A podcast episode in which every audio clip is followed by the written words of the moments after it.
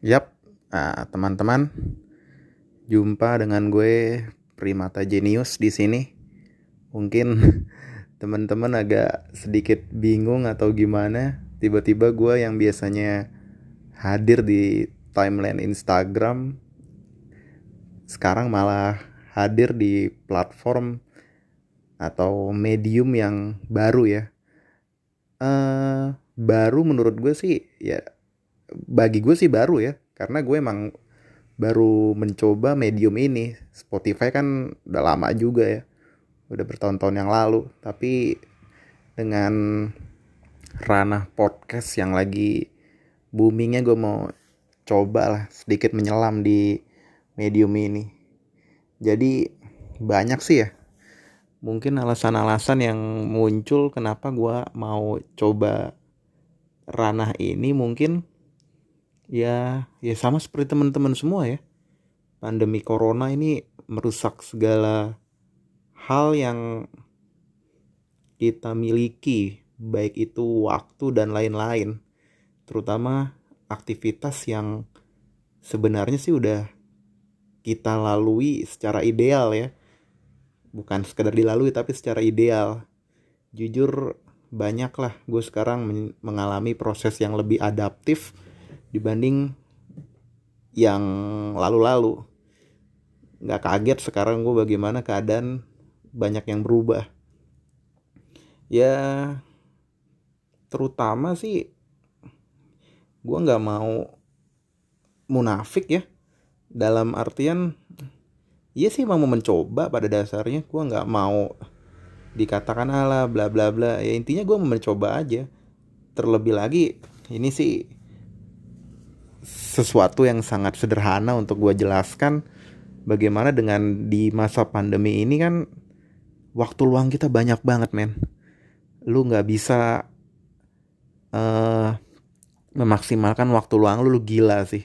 Bagi gue lu udah udah sinting bagi gue makanya gue nggak kaget tuh ada sekarang uh, hobi naik sepeda itu naik daun. Hmm, gue minum sebentar bukan naik daun ya emang uh, kembali merebak lagi di mana mana gue sampai beli sepeda juga tapi akhirnya nggak dipakai tuh di rumah. Uh, hobi cupang lah.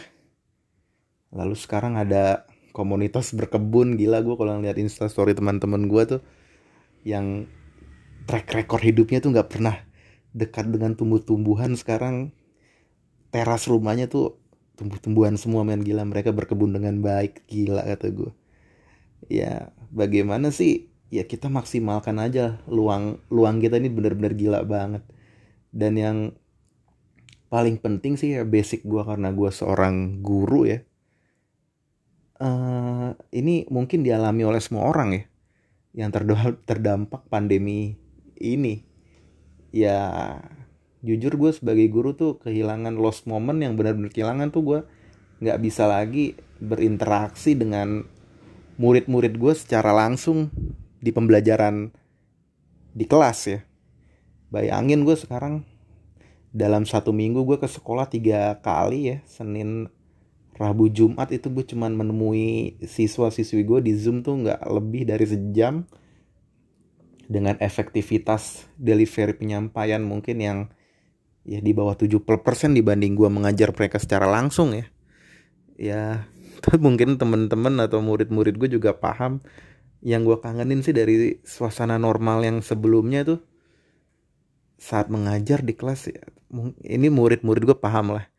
Mungkin ya durasi mengajar setiap guru kan rata-rata tuh dua jam alias 90 menit ya dalam artian waktu durasi lu ngajar di sekolah selama dua jam tuh. Nggak 120 menit tapi 90 menit.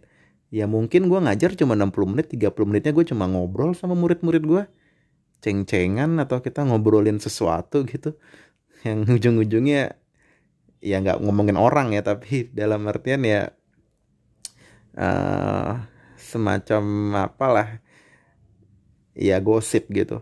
Tapi masih dalam ranah koridor yang menjaga etik lah. Ya itu aja sih gue kangen bagi bagaimana ya ya sejatinya kita kan makhluk sosial ya ya kalau misalnya dulu ada semacam uh, laporan tulisan dari uh, media Amrik yang mengatakan bagaimana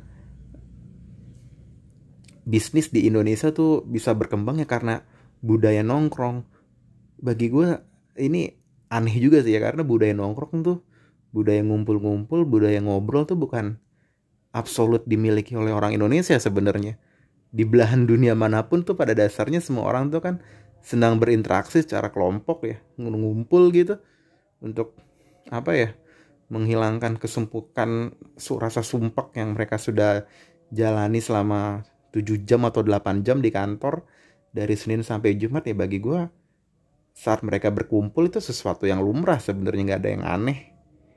Nah ini oh ya belum ada ya jawabannya ya belum jawabannya gue intinya sih satu ya jawabannya. Kalau misalnya apa sih ini alasannya orang nih si ngehe bikin podcast? Kayak ada yang dengerin aja. Nah itu juga bagi gue aneh sih ya. Gue ini ya sama sih. Ih bodoh amat. Gue orangnya bodoh amatan loh. Jujur aja gue orangnya bodoh amatan. Sama kayak orang tuh misalnya kalau ngeliat uh, koleksi foto gue di Instagram kok jarang. Kadang-kadang kok nggak ada nggak ada guanya gitu. Ya bagi gue pertanyaan itu penting apa ya sepenting kalau misalnya nanya ini bentar podcast ada yang dengerin? Bagi gue bodoh amat men. Ini intinya kalau tadi kalau gue katakan gue cuman uh, semacam mengisi waktu luang gue aja. Dan gak ada target atau ekspektasi yang wah semoga nanti podcast gue nih selevel dengan makna talks. Gila sih itu bagi gue bagaimana? Ini kan cuman ya, pengusir rasa jenuh aja ya bagi gue gue udah enak juga nonton Netflix terus di rumah.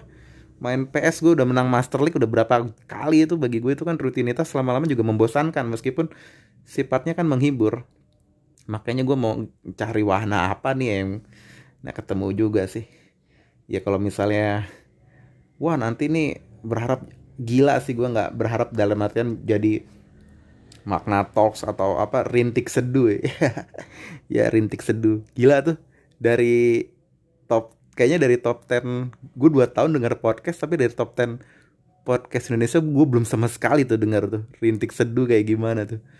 Tapi di posisi empat besar terus tapi gue nggak tahu tuh segmentasi pasarnya atau market pendengarnya juga gue masih bingung tuh. Ya sama sih seperti nanti ini gue gue juga ya ngobrol-ngobrol aja ngobrol sendiri. Ya ngalur ngidul nggak jelas sebenarnya ya itu dalam gue juga pernah sih uh, beberapa kali bukan beberapa kali sekali sebenarnya nggak bukan beberapa kali pernah diundang ke podcast temen gue uh, Andrian ya itu gila. Itu gue mau 120 menit kalau nggak salah itu durasinya itu dan selang beberapa hari si Andrian bilang pak ini yang denger gila nih pak banyak banget itu bego sih kata gue itu cuma dua kemungkinan sih lu kalau lu denger sampai selesai itu cuma dua kemungkinan. Gue denger apa obrolan ngalur ngidul tawa tiwi gue dengan Andrian tuh ya cuma dua kemungkinan. Lu lagi gabut waktu lu nggak punya waktu produktif atau lu bener-bener bego ya dengerin cerita panjang gue yang sebenarnya ya ya sebenarnya umum ya. Nah ya itu tadi sih. Sekarang sudah masuk bulan Maret ya berarti ya kita udah satu tahun corona pandemi kita sudah merasakan selama setahun full. Gue inget banget. Ya ya gue mulai mulai udah nggak non aktif belajar di kelas tuh ya pertengahan Maret atau ya sekitar Maret lah. Dan gue inget banget dulu uh, gue lagi makan-makan sama siswi-siswi gue dari 1145 karena gue adalah wali kelasnya. Sore-sore gue makan-makan tuh di Citralek. Murid gue buka smartphone ya. Ngecek gue nggak tahu dia ngecek Instagram atau ngecek Twitter tapi yang jelas pak akhirnya Indonesia kena nih corona. Dua gue inget banget tuh dua orang. Gue sih udah nggak kaget nggak kaget dalam arti ini pasti kayak gila lu nih Indonesia gede banget kali kalau nggak kena corona sehat banget nih negara nih.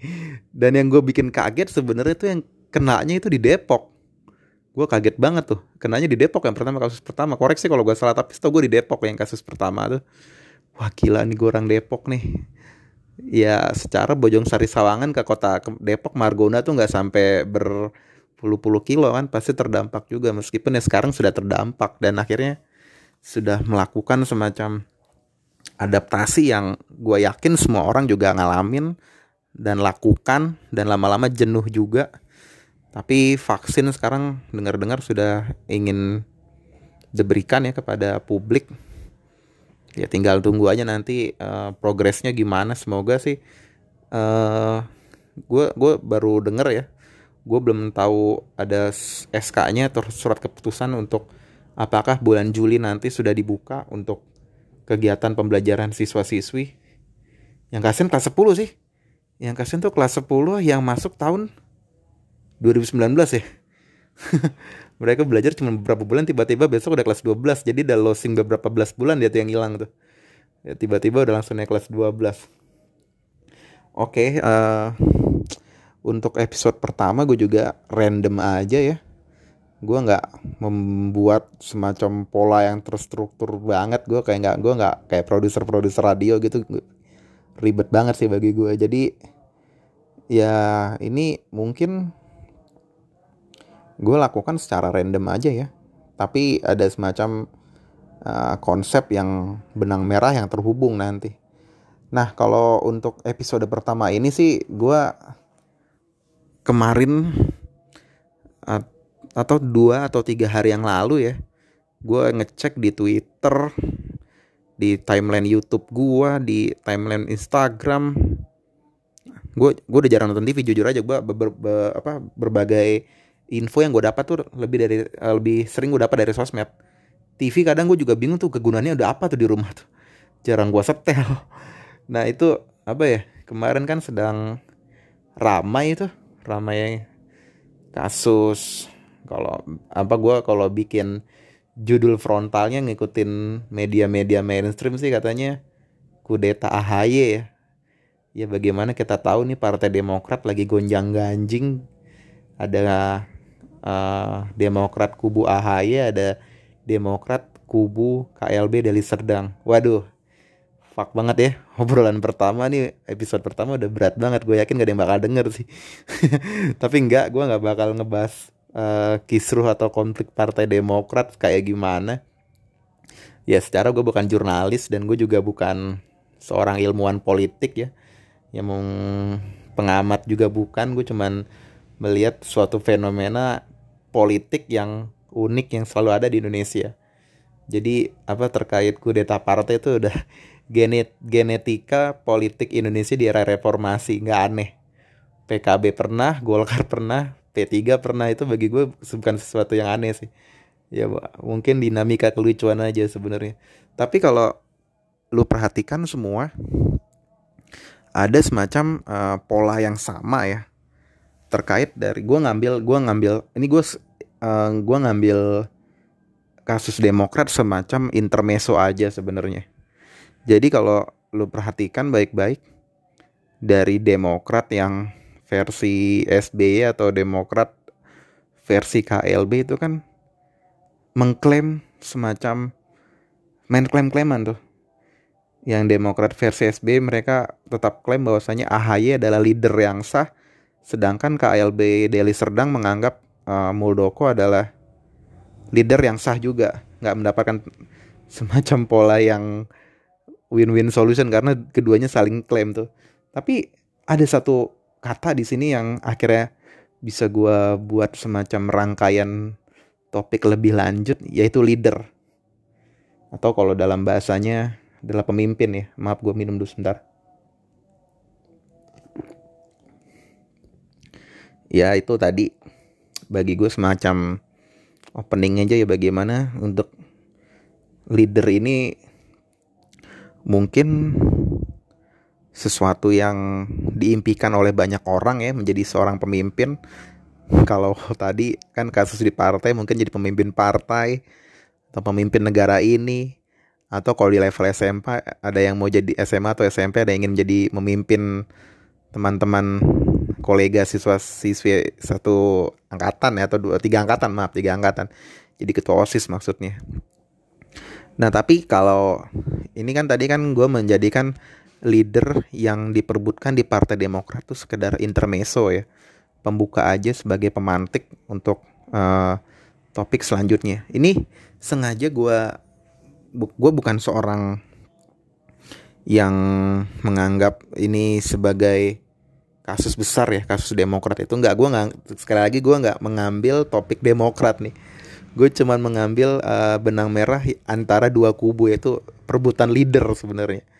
Tapi di sini gue akan membahas tadi leader itu apa sih sebenarnya ya? Ya mungkin kalau dalam artian yang sederhana teman-teman kan sudah sama-sama paham ya leader itu adalah pemimpin itu. Itu bahasa Inggris sederhana banget sih nggak usah gue jelasin gue yakin semua paham. Nah karena basic gue sejarah uh, leader ini nih gue sekarang masuk ke ranah substansi ini. Leader ini merupakan sesuatu yang unik ya.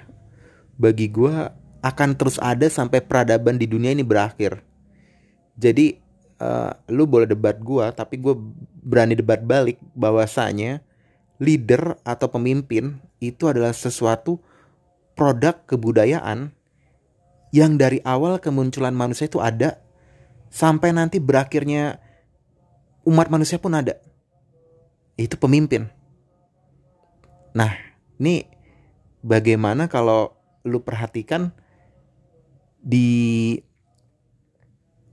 semacam pola-pola uh, yang berbeda waktu atau konteks pun leader pemimpin ini selalu ada makanya unik loh. Tadi gue makanya berani gue berani mengeluarkan statement bahwasanya uh, leader atau pemimpin itu adalah semacam produk kebudayaan yang dari awal kehadiran manusia sampai nanti manusia hilang dari muka bumi ini itu ada pasti.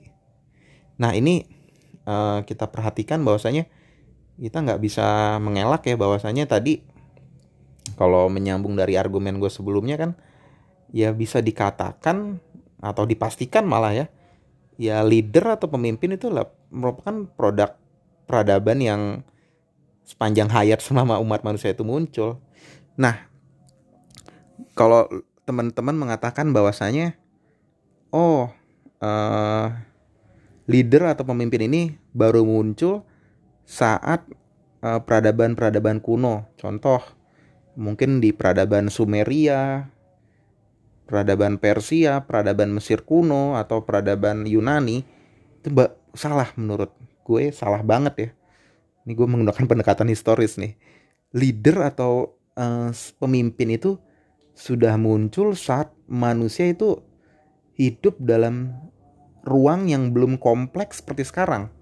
Jadi lu tahu kan dulu kan kita kan nenek moyang kita nomaden tuh nggak tidak tidak apa tidak menetap ya. Mereka hidup tuh berkeliaran dari tempat ke tempat yang lain selama ada pasokan pangan atau pasokan pasokan logistik yang bagus di daerah tersebut dia dia akan terus mencari itu. Nah, kalau lu perhatikan, ini gue mendeka, uh, melakukan pendekatan sederhana dulu nih. Bagaimana ini di komunitas terkecil pun di orang-orang yang dulu ya bagi kita itu orang-orang katro ya peradabannya masih katro banget ide kepemimpinan atau seorang pemimpin pun ada sebenarnya. Jadi kalau ya kalau gue bilangnya sih peradaban gua ya di peradaban gua pun itu ada pemimpin. Misalnya ada kelompok enam orang nih ada satu orang pemimpinnya itu ada. Itu lu bisa dibuktikan dalam lukisan-lukisan gue tuh ada yang ada seorang yang memiliki apa ya power lebih dibanding uh, anggota kelompok yang lain. Jadi konsep kekuasaan dan seorang pemimpin pun itu sudah ada dulu. Sebelum ada namanya kita mengenal konsep kingdom atau kerajaan yang dibangun oleh orang-orang Mesir kuno dulu udah ada pemimpin. Meskipun dalam artian itu konsep yang sederhana sebenarnya. Nah ini uh, eh, gue sih kapan-kapan mau sih ngobrol sama orang-orang psikologi ya. Anak-anak jurusan psikologi itu gue banyak sih murid-murid gue yang lolos uh, kuliah di psikologi. Tapi gue mau ngobrol kalau misalnya ketemu. Gue mau apa ya membuka obrolan atau wacana. Wacana obrolan yang menarik pasti ya. Gue kalau obrolan sesuatu tuh nggak ada menariknya gue mendingan gue tinggalin. Jadi makanya gue ada harus ada tendensi obrolannya harus menarik dulu nih. Minimal isi kepala gue kebuka. Nah gue selalu yakin terlepas manusia ini punya terlepas ke depan ini manusia ini punya motivasi untuk menguasai atau tidak? Setiap orang atau manusia ini memiliki givennya ya. Sorry gue mengatakan dalam redaksi bahasa Inggris givennya itu memang manusia itu ingin ingin menguasai sesuatu pada dasarnya. Jadi secara nature atau given dari sananya gitu ya ada semacam insting bawaan bagaimana mereka ingin menguasai sesuatu. Itu secara psikologis loh. Jadi itu nggak bisa dibantah. Menguasai sesuatu kan itu berarti lu sudah ada dalam kehendak diri ya. Dan ini nantinya uh, insting menguasai sesuatu itu kan nanti naik level. Gue bisa menguasai sesuatu dan akhirnya menguasai segalanya apabila gue berada di posisi tertentu. Contoh ini gue bisa jelasin simpel banget. Lu nggak mungkin bisa menguasai segala hal kalau posisi lu di bawah. Lu nggak memiliki power berkuasa yaitu lu dianggap nothing lah. Tapi kalau diri lu itu memiliki semacam uh, power yang kekuasaan yang mungkin levelnya lebih tinggi dibanding anggota-anggota yang lain nah itu kan lu nanti ada semacam sesuatu yang bisa lu ambil lebih banyak dibanding anggota-anggota yang lain jadi uh, ini sih gue sering uh, ngobrol sama teman-teman gue diskusi gitu. Pada dasarnya itu manusia itu binatang. Ya kita binatang sebenarnya. Tapi masalahnya kita binatang yang berpikir kan. Kita diberikan bekal oleh Tuhan yang maha kuasa itu akal berpikir. Akal berpikir ini pada dasarnya kan akal ini bukan bukan bukan sekedar jadi akal pikiran tuh bagi gue bukan sekedar untuk berpikir sebenarnya. Jadi akal yang diberikan oleh Tuhan ini itu kan sebenarnya kan untuk mengerem kebinat sikap kebinatangan kita. Gue selalu yakin kita diberikan akal karena untuk mengerem sikap kebinatangan kita. Ya kalau misalnya akal tuh nggak ada, sebenarnya dicabut saat ini juga di seluruh misalnya nih 7 atau 6 miliar orang di bumi itu dicabut semua tuh akal pikirannya gitu. Ya kita nggak bedanya seperti kambing mungkin, seperti kucing, kudanil, yang tikus mungkin, yang akhirnya insting berpikirnya itu nggak ada. Gue bilang berpikir dengan insting itu agak agak berbeda ya. Insting tuh kan kan ada desire di situ. Tapi kalau berpikir kan lo ada logic yang berjalan. Jadi kalau misalnya dikatakan kalau misalnya manusia itu binatang ya binatang. Padahal binatang bisa berpikir. Oleh sebab itu kan homo sapien nah kita pahami lebih lanjut lagi di sini kan uh, masalah leader atau pemimpin ini kan terdiri dari berbagai banyak hal ya. Jadi gue selalu nanya ke orang-orang tuh meskipun sebenarnya jawabannya nggak ada sih. Jawabannya sudah ada di pertanyaan tersebut sebenarnya. Jadi pemimpin itu dilahirkan atau eh di, di apa ya, ya? Dibentuk. Itu pertanyaan sebenarnya pertanyaan yang konyol bagi gue ya. Kalau misalnya tuh orang jawabnya serius berarti tuh blon tuh orang tuh. Gue kan sering memberikan sebenarnya pertanyaan yang lucu-lucu tapi akhirnya tai sebenarnya. Jadi misalnya gue mengatakan pemimpin tuh dilahirkan atau dibentuk sih?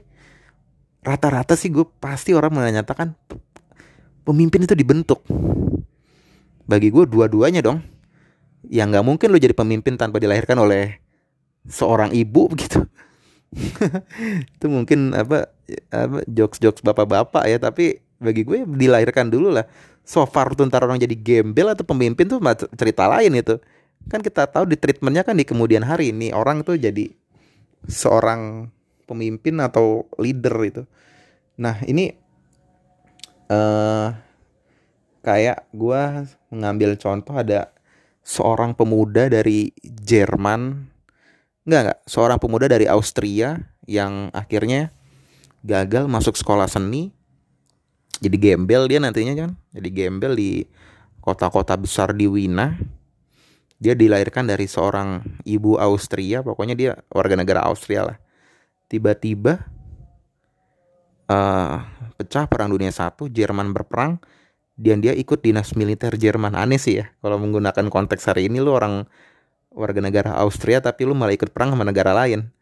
Nah, enggak kelak nanti ketika perang selesai dia menjadi veteran pengangguran berat tapi akhirnya dia berkecimpung dalam ranah politik uh, baku hantam awalnya ya, sebelum memasuki ranah politik praktis yang legal udah nggak usah gue jelasin namanya lah. Ya gue yakin dengan sinopsis pendek ini lo tahu itu orangnya Adolf Hitler. Kita ketahui kan bagaimana uh, setiap pemimpin itu memang lahir ya. Ya lahir dulu lah jadi manusia nggak mungkin nggak kan nggak mungkin tiba-tiba dia turun dari langit gitu mengklaim dirinya adalah seorang pemimpin ya what the fuck itu nggak mungkin lah. Jadi ada pola ini gue uh, menggunakan uh, konteks modern ya yang yang jauh dari konsep kingdom atau kerajaan. Karena beda lah kalau kingdom kerajaan itu kan tiba-tiba ya udah lu given lu jadi jadi pemimpin di kelak di kemudian hari. Lu tinggal nunggu aja bokap lu mampus lu jadi angkat jadi seorang raja atau kaisar itu urusan nanti lah. Tapi kalau kita perlihat dari pemimpin-pemimpin bentukan demokrasi ya ya melalui step-step awal demokrasi kita tahu kan mereka tuh kan memang dibentuk. Mereka berawal dari seorang politikus yang ke depannya itu nanti melakukan uh, semacam perjuangan politik dari nol. Nah ini uh, kalau gue perhatikan ya, coba uh, kita lihat ini gue ngambil sampel sih Hitler dulu karena tadi paling gampang sebenarnya. Hitler tuh unik loh unik kalau gue gunakan ini nih sebelum gue mbak eh, maaf maaf gue belum belum gue nggak hit ke Hitler dulu lah. Gue gue mau ceritakan uh, Jerman tuh seperti apa. Jerman itu adalah negara dengan negara flamboyan ya negara flamboyan negara yang smart. Kita harus tahu lah banyak eh, orang-orang uh, Jerman itu yang mendapat Nobel. Dan gak usah gue jelasin Albert Einstein tuh orang Jerman. Kaum-kaum industrialis terbesar di abad 12 itu rata-rata orang Jerman. Nah, tapi kalau lu lihat ya kesimpulan itu Jerman nggak nggak nggak nggak kekurangan orang smart. Nggak hilang nggak kekurangan orang smart. Jerman tuh over malah mundur orang orang kebanyakan orang cerdas jadi bingung kan. Tapi yang gue bingung ada seorang gembel yang bukan warga negara Jerman, bukan asli orang Jerman, kelak di kemudian hari itu memimpin Jerman dengan ikatan emosional yang luar biasa loh. Itu tadi Hitler kan, itu aneh bagi gue itu aneh banget. Uh, lu cek pokoknya kalau lu punya literatur tentang politik Jerman 19 awal 1920-an atau awal 1930-an ya itu kan di mana uh, eh, Hitler bersama Nazinya itu benar-benar membangun partai dari nol sampai mereka menguasai Jerman seutuhnya. Wah, membutuhkan waktu 10 tahun tuh untuk menjadi seorang pemimpin. Jadi di situ kita bisa melihat baga bagaimana Hitler itu ditreatment oleh situasi dan lingkungan yang akhirnya menjadikan dia uh, menjadi seorang politikus handal ya. Karena memang rekapnya dari seorang politikus dulu atau nanti lu jadi pejabat bisa jadi lu mungkin kalau jadi jadi leader gitu kan. Jadi presiden atau perdana menteri kan kalau nggak lu jadi politikus lu jadi pejabat publik dulu kan. Itu benar-benar stepnya harus dilewati dulu tuh lu meraih uh, follower masa yang banyak tiba-tiba lu nanti muncul sebagai uh, kekuatan individu yang disegani banyak orang uh, itulah itu biasa. Itu uh, rangkaian umum. Makanya gue bilang biasa itu uh, step by stepnya emang seperti itu. Tapi ada orang yang secara treatment mengalahkan perjuangan yang dilakukan oleh Hitler Hitler tuh butuh waktu 10 tahun kurang lebih 10 tahun untuk memimpin Jerman secara seutuhnya. Tapi gue gue gue salut ada politikus ya gue gue tahun 2012 gue inget banget gue nggak gue siang siang apa pak? Siang atau sore gue nonton nonton Metro TV itu tentang mobil SMK ya. Kota Solo ada tuh pak. Ada wali kota namanya Joko Widodo. Gila ini orang uh, apa namanya ya low profile banget kan kayak kemeja putih panjang kata gue aduh. Gue kaget cuy. Dia dua tahun akhirnya jadi presiden Republik Indonesia. Gue inget banget tuh 2012 gue masih kuliah S2 di UNJ 2014 bulan Oktober atau something lah atau November apa bla bla bla pokoknya tuh. Dia diangkat jadi presiden Republik Indonesia hanya dalam tempo 2 tahun. 2 tahun cuy. Gila nggak tuh?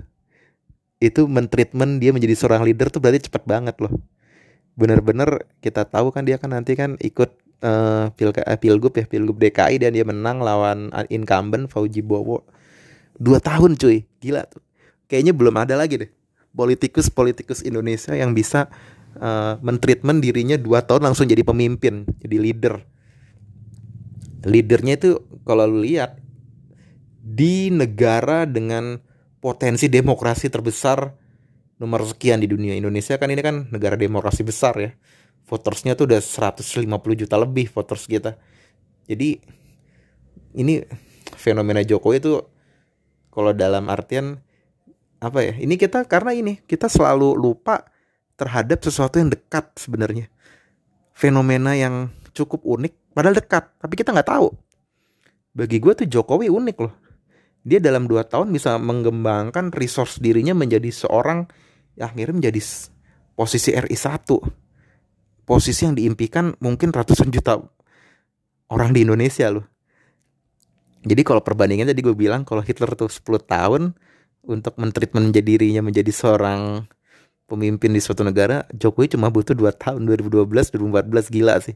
Kayak itu cuma sekedar ini aja. Tapi ini di sesi selanjutnya ini kan kayaknya kalau gue kalau baca buku buku biografi politik tuh gue udah uh, ini ya udah udah bosen lah tokoh-tokoh kayak siapa tuh?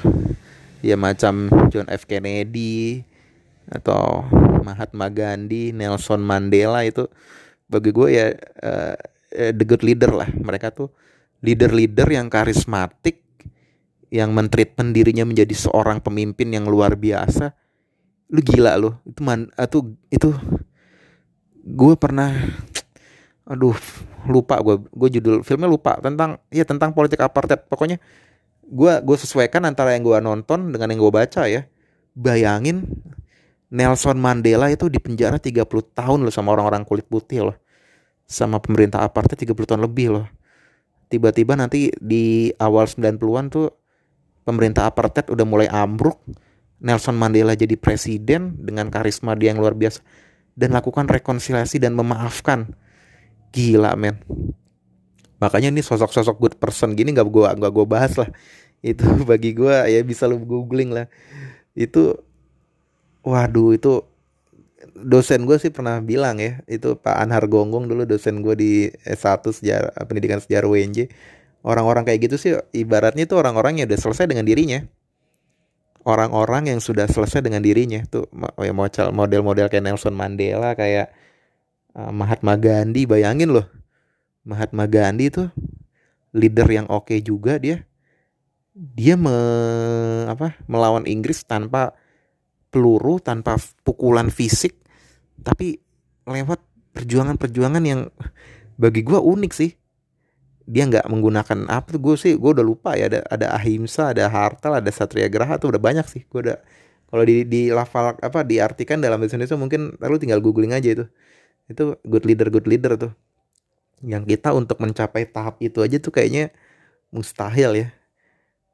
Mungkin bagi gue makanya tokoh-tokoh kayak Mahatma Gandhi seperti ya itu tadi Mahatma Gandhi uh, lalu Nelson Mandela Martin Luther King uh, junior lalu ada John F. Kennedy tadi udah ulang lagi ya gue ulang lagi tuh. Ya itu ya orang-orang yang udah selesai dengan dirinya sebenarnya. Ya Nelson Mandela apalagi tuh gila keren banget. Tapi itu kan yang gue perhatikan kita kan selalu dalam politik tuh kan nggak enak ya kalau kita putih terus. Justru gue selama ini belajar politik dari gue kuliah S1 sampai gue lulus pun gue selalu melihat politik itu ya ibaratnya kalau kita masih merunut pada benang merah leader ya ada yang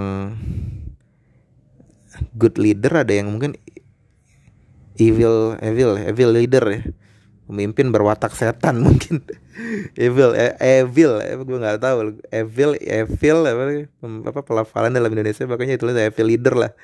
Yaitu pemimpin-pemimpin berwatak setan. Jadi ya tadi kan yang gue jelasin itu kan leader-leader yang memiliki semacam karisma atau uh, kekuatan uh, apa ya, pow yang powerful untuk dia dicintai oleh para pengikutnya disegani oleh lawan-lawannya tapi itu kan Cinderella story itu ya um apa sering dibahas lah tapi di sini bagi gue kan politik juga merupakan sesuatu yang lucu. Lucu dalam artian tuh ya ibaratnya ya kayak papan catur. Lu mau menemukan negarawan brengsek pemimpin brengsek apa pemimpin penjahat pun banyak sebenarnya dalam ranah politik. Ya evil evil leader ini kan semacam uh, pelengkap sebenarnya ya nggak enak lah kalau misalnya dalam politik dunia tuh diisi seperti orang-orang kayak Gandhi seperti Mandela. Aduh nggak asik juga sih. Nggak ada pertentangan evil leader evil ya. Evil leader ini sebenarnya kan ya eh, pemimpin-pemimpin setan ini kan udah pasti konotasinya negatif ya. Evil kan itu setan atau iblis.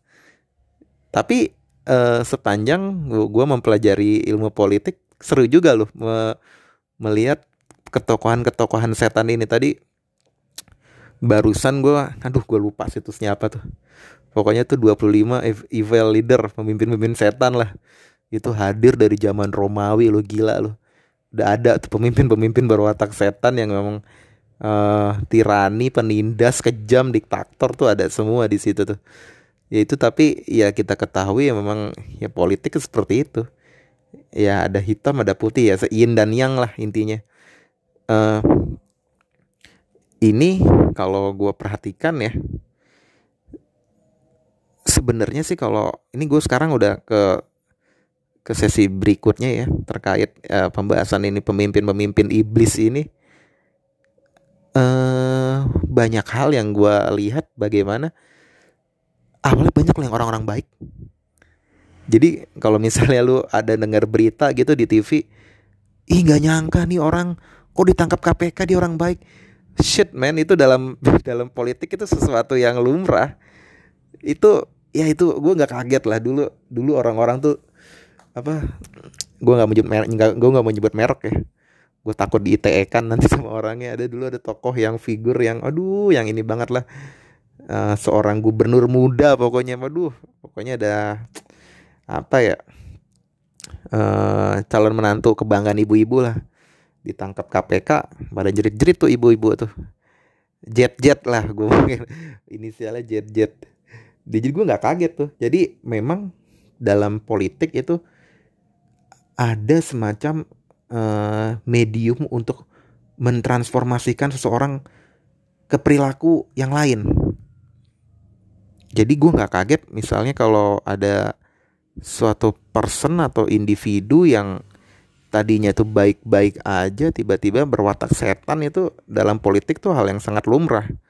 Mungkin kalau uh, teman-teman melakukan yang hal-hal normatif kok bisa sih seperti itu? Ya nggak aneh men. Ya mungkin lu mainnya kurang jauh aja mungkin. Gue inget banget. Ini ini sebentar ya gue ngambil sampel yang sederhana banget nih. Gue dulu kadang-kadang gue kalau misal lagi ngajar di di kelas gitu ngobrolin negara-negara katro gue selalu keinget Zimbabwe ini karena Zimbabwe lucu nih gue dulu uh, mulai jadi jadikan Zimbabwe itu sebagai bahan lawakan gara-gara duitnya duitnya itu gue pernah tuh ngasih apa ngasih tahu anak coba kamu cek tuh mata uang Zimbabwe. Dia googling dia kaget nolnya nolnya banyak banget tuh triliun bla bla bla aja. Dia nanya kan pak ini mata uang ini yang paling gede apa yang paling itu yang paling kecil? Kaget dia. Gila pak. Gue bilang lu kalau misalnya bosan hidup miskin di Indonesia lu tinggal di Zimbabwe kayak raya lu itu 2015 ke bawah ya gue nggak tahu sekarang kondisi Zimbabwe itu seperti apa.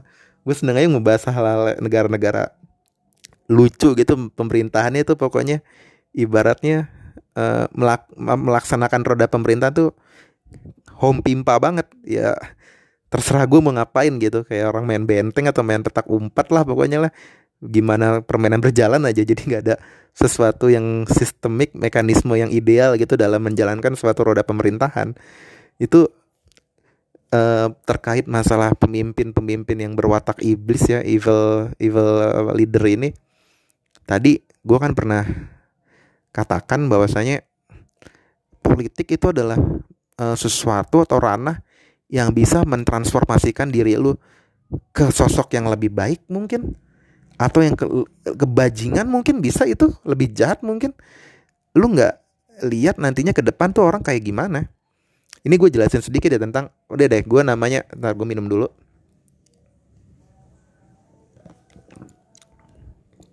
Pemimpinnya itu dulu ada seorang bernama gue nggak tahu dia udah meninggal apa belum nih orangnya nih. Yang jelas bukan presiden lagi dia. Namanya Robert Mugabe. Robert Mugabe itu adalah presiden yang memerintah Zimbabwe paling lama. 20 tahun lebih atau 30 tahun lebih lebih lebih lebih banget pokoknya. Nah di sini kalau lu tahu sejarahnya itu Robert Mugabe itu kan dia dulu adalah pejuang uh, kulit hitam Zimbabwe untuk lepas dari jajahan Inggris karena dulu Zimbabwe kan uh, jajahan Inggris nih. Koreksi kalau gue salah dulu Zimbabwe namanya Rhodesia atau gimana? Kayaknya Rhodesia, tapi koreksi kalau gue salah. Nah itu dulu dia adalah pejuang yang benar-benar dikagumi, dicintai rakyatnya. Ya ibaratnya uh, mungkin Abraham Lincoln versi Zimbabwe lah. Nah kelak kita tahu bagaimana kekuatan kolonial Eropa, penjajahan di Eropa itu berakhir. Akhirnya kan yang memimpin negara ini kan akhirnya para orang-orang lokal dong, nggak mungkin kan. Mereka tiba-tiba udah merdeka masih masih orang-orang kulit putih. Nah, kita tahu dulu, nah ini makanya gue percaya politik tuh dapat mentransformasikan orang kok ke arah yang lebih baik atau yang ke arah yang lebih buruk. Tahun uh, eh, gue pernah baca, gue riset sih di artikel Tirto terkait Robert Mugabe ini dulu tokoh yang waduh dicintai rakyat lah. Tapi kelak ketika dia jadi pemimpin, kalau bahasa almarhum Deddy Kempot itu ambiar 30 tahun dia nanti eh bukan maaf gue belum sampai tapi itu ya maksudnya ketika dia berkuasa nanti nah dia mulai inilah gue gua gua apa ya? Uh, aduh gue mau merangkai kata-kata agak sulit. Uh, uh, kekuasaan kekuasaan ya kekuasaan tuh meracuni akal pikiran dia kelak di kemudian hari. Nah jadi bagi para penguasa nih gue yakin banget ya penguasa tuh kalau sudah memiliki power dia tuh ada rasa dalam dirinya atau insting nggak mau aneh kekuasaan ini berakhir itu insting yang dipegang oleh semua pemimpin men mau negara demokrasi sehebat apa pun kalau misalnya nggak ada namanya pembatasan dua periode gue yakin tuh orang-orang tetap nyalonin sampai dua sampai empat lima kali sih bisa kata gue Nah tapi ini gue kembali lagi ke Mugabe ya. Dulu Mugabe itu tokoh yang ideal, pemimpin yang pembebas. Tiba-tiba dia menjadi seorang monster di kemudian hari. Dia revisi itu pokoknya undang-undang bagaimana mengizinkan presiden bisa dipilih berkali-kali. Nah problemnya apabila bertransformasi ke arah yang lebih baik, ya bodoh amat itu. Itu udah jelas endingnya kan good ending. Tapi bagaimana apabila bertransformasi menjadi sosok yang jahat?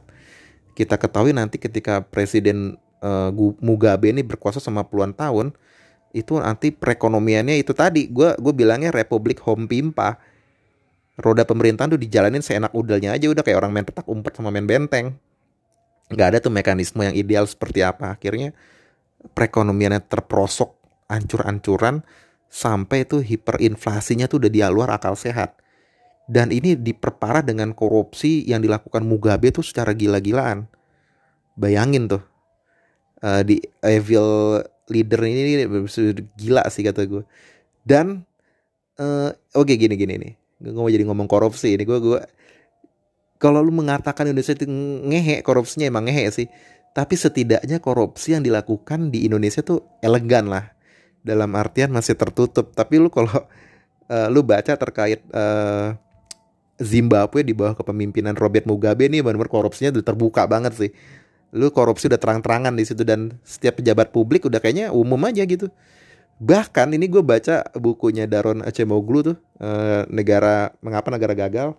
Di situ ada semacam tulisan di bab di eh, tulisan di sebuah bab yang menulis bagaimana jadi ini di Zimbabwe itu pernah ada namanya uh, lotre ya lotre gitu hadiah lah. Pengumuman hadiahnya sih nggak banyak sebenarnya nggak nggak satu juta dolar juga nggak segitu. Tapi ya lu bayangin men. Misal nih ya dari sekian penduduk misal gue ambil contoh penduduk Zimbabwe 10 juta atau 12 juta lah.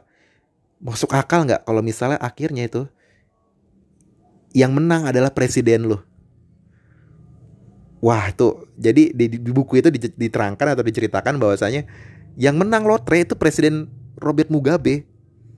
Wah itu langsung jadi pembicara. Ibaratnya kalau bahasa Twitter trending topik tuh.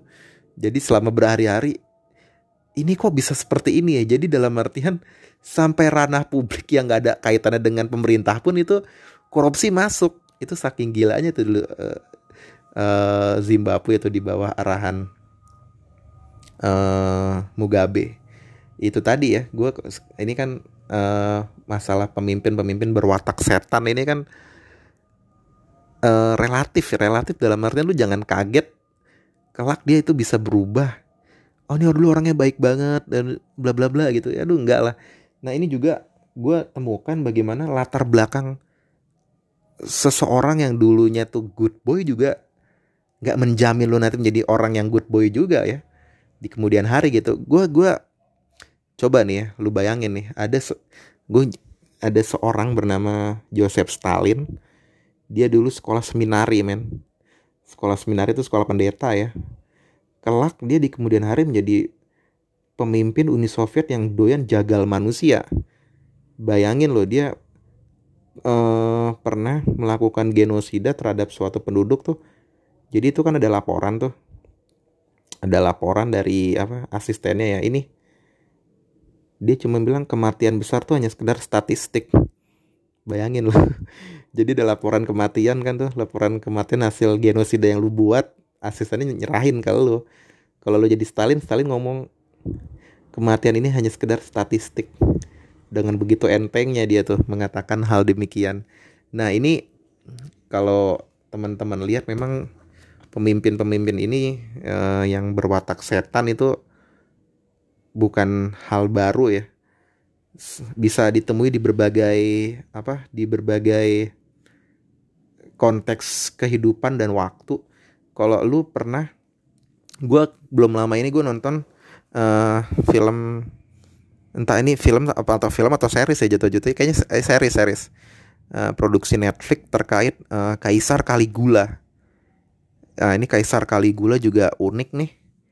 Bayangin uh, lu seorang pemimpin yang awalnya terbuang dan akhirnya menjadi seorang kaisar dan lu lakukan incest kepada saudara-saudara lu. Yang dah yang padahal dulu tuh Caligula tuh sayang banget sama mereka, maksudnya adik-adiknya ya. Tapi kelak di kemudian hari dia dia tuh kayaknya udah apa mentali setannya itu udah jadi mentalitas dalam isi kepalanya yang membuat dia ya udahlah. Gue ingin meraih ini semua jadinya. Gue gue ingin mendapatkan ini semua. Jadi kita tahu bagaimana itu nantinya kekuasaan ya itu tadi bisa mentransformasikan perilaku lu ke arah yang mana gitu. Atau gini deh dulu banyak tokoh banyak tokoh ya ini gue hampir hampir sama seperti uh, ceritanya Mugabe tokoh-tokoh yang dulu dianggap sebagai reformis atau tokoh pembaharu lah. Lu kenal kan Muammar Gaddafi dari Libya atau Saddam Hussein dari Irak? Muammar Gaddafi itu dulu merupakan seorang perwira yang radikal akhirnya dia menghapus uh, pokoknya dihapus tuh pokoknya dia lakukan kudeta terhadap uh, kepemimpinan di Libya dan perwira-perwira senior tuh pokoknya tuh memang dia mendapatkan sambutan yang positif saat itu ya. Tapi kita nggak tahu orang-orang yang dulu memiliki niatan baik itu akan bisa menjadi monster di kemudian hari. Muammar Gaddafi lu tahu kan dia adalah semacam pemimpin yang gue gue gue gue nggak nggak etis lah kalau misalnya mengucapkan apa kata ini tapi uh, eh, gue tadi baru baca beberapa artikel tuh. Muammar Gaddafi kan lu kan pernah tahu kan kalau Muammar Gaddafi itu punya pasukan perempuan ya. Dan sebenarnya itu pasukan perempuan itu sebenarnya nggak punya uh, bekal militer atau bekal fisikal yang baik sebenarnya. Mereka tuh cuma semacam uh, harim ya kalau dalam bahasa Arab tuh harim atau ya uh, yang nenang-nenangin gitulah. Dan banyak itu nantinya menjadi korban pemerkosaan ya Muammar Gaddafi sendiri. Jadi bagaimana kadang kekuasaan tuh kekuasaan yang berlebih itu membutakan diri lo. Atau gue juga pernah nonton tuh bi apa uh, eh, HBO ya dokum apa dokumen series HBO tapi dia lebih ke biopik tentang Saddam Hussein itu judulnya House of Saddam. Sama tokoh-tokoh ini juga sama. Kita tahu memiliki semacam awalan yang baik kepada dasarnya. Mereka ingin mengubah jalannya kehidupan bernegara menjadi semakin makmur, semakin sejahtera, nggak ada yang salah lah. Tapi kita ini lagi nih kita harus pahami dalam politik kekuasaan tuh dapat ini udah berkali-kali sih gue ngomong ya bisa mengubah perilaku lu ke arah yang plus atau minus. Bayangkan ya dia dulu eh, Saddam Hussein tuh dia adalah seorang wakil presiden tiba-tiba dia menggalang kekuatan massa uh, tingkat elit presidennya gue inget banget tuh dalam dalam adegan scene di film tersebut jadi presiden tuh diundang jadi kan anaknya Saddam Hussein tuh ulang tahun terus lagi pesta-pesta gitu lagi pesta-pesta. Biasalah bokap-bokap ya. Udahlah anak pada main. Gue pak nah ini yang bokap-bokap pada rapat tuh. Jadi yang diundang oleh Saddam Hussein tuh jenderal-jenderal Irak semua. Nah di situ presiden Irak yang sebelumnya sebelumnya itu langsung dikudeta. Bayangin loh, presiden Irak sebelum Saddam Hussein, gue lupa namanya siapa sebelum Saddam Hussein tuh ya presiden Irak, dikudeta di rumahnya saat lagi pesta ulang tahun anaknya. Dan itu ketika itu kenapa posisi Saddam Hussein kuat dan jenderal-jenderal setuju-setuju aja. Nah ini bagaimana nantinya ya ke depan Eh, lu coba cek ya. Itu juga ada filmnya bagus banget uh, The Devil's Double. Itu tentang aduh lupa gue udah ya Pak Kusa itu ya? Yang anaknya yang yang gila tuh yang bajingan banget tuh anaknya Saddam Hussein tuh bagaimana? Ada semacam perilaku-perilaku menyimpang yang dimiliki oleh putra mahkota tadi yaitu putranya Saddam Hussein. Gue lupa kayaknya Uday sih Uday Hussein. Dia tuh melakukan tindakan-tindakan di luar akal sehat sebagai putra pemimpin negara. Nah ini kalau dilihat tadi ya uh, ada titik kesimpulan mengapa gue gue juga kadang ngobrol sama teman-teman ngapa sih nih? Kenapa ya pemimpin-pemimpin setan atau uh, evil leader ini bisa kalau muncul kalau misalnya bisa misal ada pertanyaan seperti ini nih mengapa ya pemimpin-pemimpin gila otoriter tiran ini bisa muncul mengapa ya muncul orang-orang seperti Hitler, seperti uh, Robert Mugabe, seperti Idi Amin. Itu udah banyak jawabannya. Udah banyak tuh jawabannya. Tapi kalau pertanyaannya dibalik kayak begini. Mengapa ya orang-orang tuh kayak Saddam Hussein, kayak Muammar Gaddafi kok bisa berkuasa lama banget? Nah, itu yang harus dicari. Karena kalau kita lihat bagaimana orang-orang ini luar orang baik kok dulu siapa yang nggak memuja Mugabe ketika dia akhirnya membebaskan belenggu penjajahan dari Inggris dipuja-puja dia jadi kalau bisa lihat nanti naik ke step yang lebih baik menjadi seorang pemimpin tuh nggak aneh karena dia udah udah punya modal awal orang yang populer memperjuangkan kemerdekaan. Atau begini gua ambil contoh Hitler. Hitler jahat? Iya jahat. Tapi kan setelah dia jadi pemimpin dia kan baru kelihatan brengseknya itu kan ketika uh, apa satu tahun dia setelah memimpin kan dia melakukan tindakan brutal kepada orang-orang Yahudi. Bagaimana orang-orang sipil Yahudi itu hak sipilnya dicabut sama dia. Apalagi dia sampai uh, mengizinkan Kristallnacht itu kalau teman-teman baca belajar sejarah Jerman ada namanya Kristallnacht bagaimana orang-orang sipil Jerman asli ini yang yang non non Yahudi tuh memperlakukan orang Yahudi seenaknya mau memukulin, mau ngerusak tokonya itu terserah. Bakar sinagog dan pemerintah tuh angkat tangan. Nah, jadi begini. Kalau misalnya uh, Hitler bisa bertahan lama, itu kan berarti ada jadi kan orang-orang seperti Hitler, seperti Gaddafi, seperti Saddam Hussein itu kan gak kayak Soeharto. Kalau kita uh, diskusi tentang sejarah Indonesia reformasi 98 Soeharto kan dijatuhkan oleh rakyatnya sendiri. Tapi kalau orang-orang macam Gaddafi, Saddam Hussein, Hitler itu kan jatuh oleh faktor eksternal ya di luar di luar negara mereka. Jadi faktor perang juga mungkin berpengaruh lah kekalahan perang. Nah, eh, kalau lu cek baik-baik mereka tuh berkuasa lama itu itu itu juga timbul pertanyaan ya kenapa nih mereka melakukan formula apa sih? Padahal dulu Gaddafi kurang jahat apa coba kepada warga Libya. Saddam Hussein melakukan kejahatan yang ngaco banget. Nah apa nih kira-kira? Oke gue dapat uh, semacam catatan dari gue baru baca bukunya sih ya baru alhamdulillah baru gue katamin. Itu judulnya on tyranny uh, karya Timothy Snyder nah itu bagaimana kesimpulannya mengapa nih pemimpin-pemimpin iblis ini bisa bertahan uh, berkuasa sangat lama dan menindas melakukan tindakan semena-mena? Itu karena itu tadi. Mereka semua loh sama loh pemimpin-pemimpin tipikal evil leader ini kan pemimpin-pemimpin berwatak setan ini kan sama. Semuanya itu melemahkan lembaga. Jadi konstitusi diperlemah, undang-undang diperlemah, dan lain-lain lah yang pokoknya yang dapat melanggang, melanggang, melanggengkan kekuasaan mereka.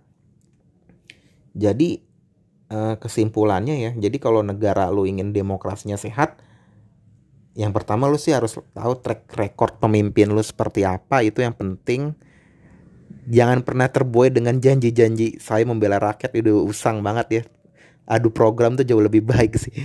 Nah itu uh, dan andaikan dia nanti berkuasa tiga tahun ya tahun ketiga deh dia ada ingin ada usaha memperlemah konstitusi konstitusi atau undang-undang ya kalau nggak ada perlawanan dari rakyat ya lu siap-siap aja lo tokoh yang dulu lu puja-puja lu pilih itu akhirnya menjadi evil, evil leader atau pemimpin berwatak setan di kemudian hari. Oke teman-teman, uh, mungkin episode ini agak agak obrolannya agak random ya, tapi gue mau bahas ini suka-suka gue aja sebenarnya sih. Gue udah lama ini udah mau ngobrol-ngobrol, akhirnya ketemu medium yang ideal ya podcast ini. Semoga nanti ke depan bisa gue lebih apa ya, ada orang yang bisa saling dialog lah uh, cukup sekian tentang terkait pembahasan dari kita ngobrolin tadi terkait leader pemimpin ya sampai in apa sesi berikutnya kita membahas terkait mengapa sih ini pemimpin-pemimpin baik nih kemudian menjadi bertransformasi menjadi evil leader atau pemimpin berwatak setan yaitu tadi. Ya gue bisa simpulkan kekuasaan itu dapat mengubah perilaku lo nggak mandang lo itu dulu orang baik tapi kalau lu sudah terjun ke ranah politik, lu bisa menjadi sosok yang paling jahanam, paling busuk itu sangat mungkin. Oke, sekian.